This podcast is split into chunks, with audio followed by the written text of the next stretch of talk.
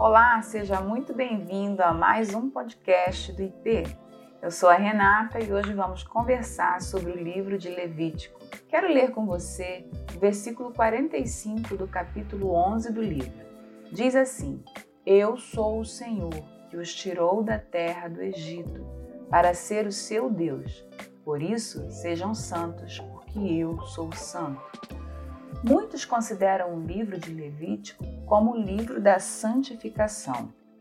O Senhor provia os sacrifícios para dar ao homem a oportunidade de ser santo e então ter comunhão com ele.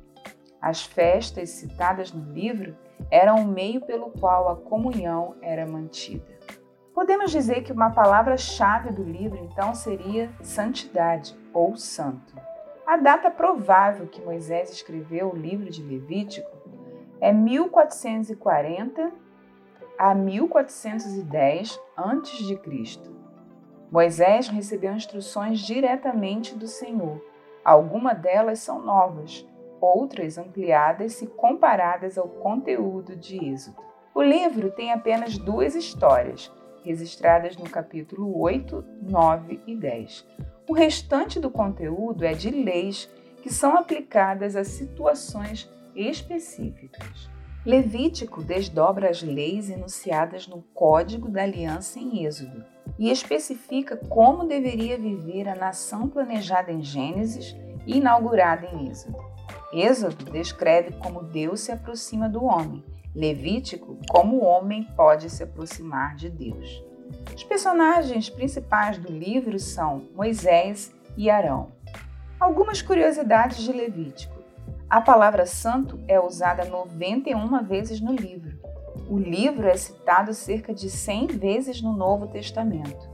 Quanto à teologia da redenção, o livro é comparado a Romanos. Quanto ao sacerdócio e sacrifícios, é comparado a Hebreus. Levítico é o menor livro do Pentateuco.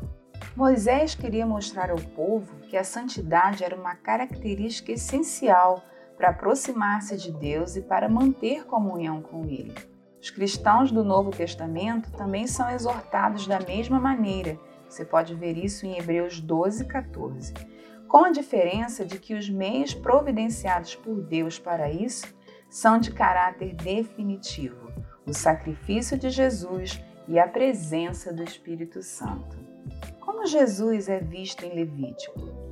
Podemos até achar um pouco complicado entender detalhadamente cada oferta e sacrifício de Levítico, mas o que lemos e compreendemos é suficiente para percebermos a perversidade do nosso pecado, a seriedade da confissão e da restituição, a graça de Deus a nos perdoar e o maravilhoso amor do nosso Salvador em sua disposição de morrer por pessoas como nós.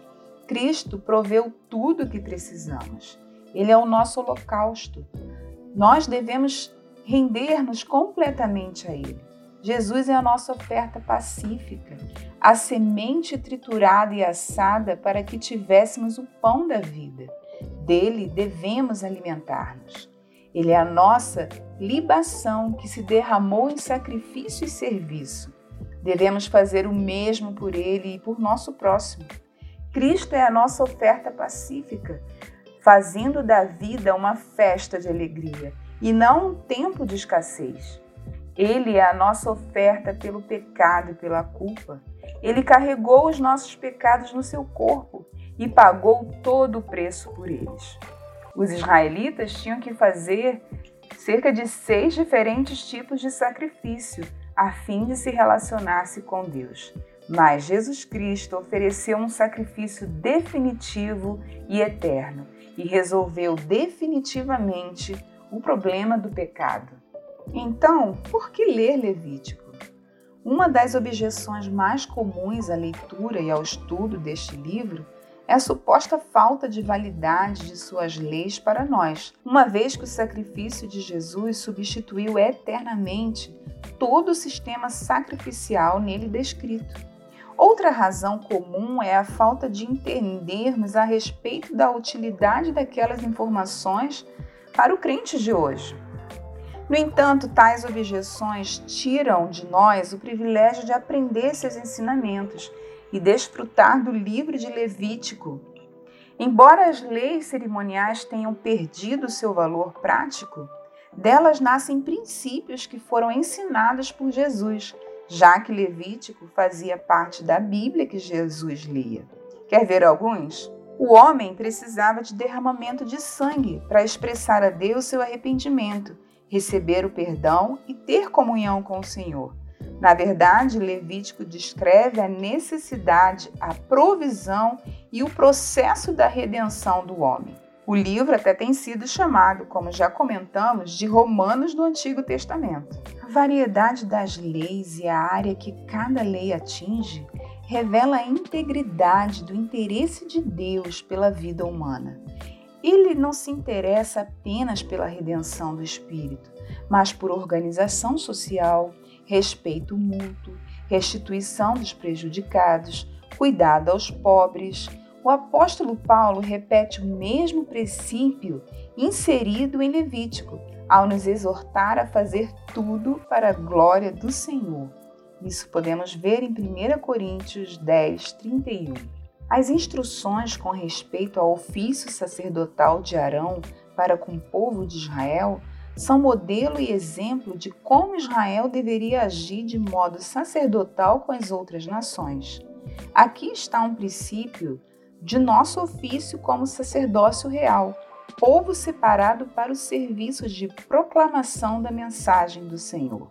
Cada ato e ritual no livro é um símbolo do programa redentor de Deus, cumprido no Novo Testamento. O povo de Israel precisava de sacrifícios para ter a possibilidade do perdão, da santidade e da comunhão com Deus.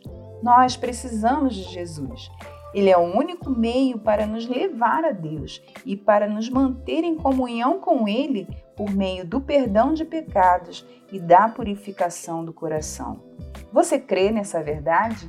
Esse foi mais um podcast Lendo a Bíblia com IP. Obrigada por nos acompanhar até aqui. Deus abençoe sua vida.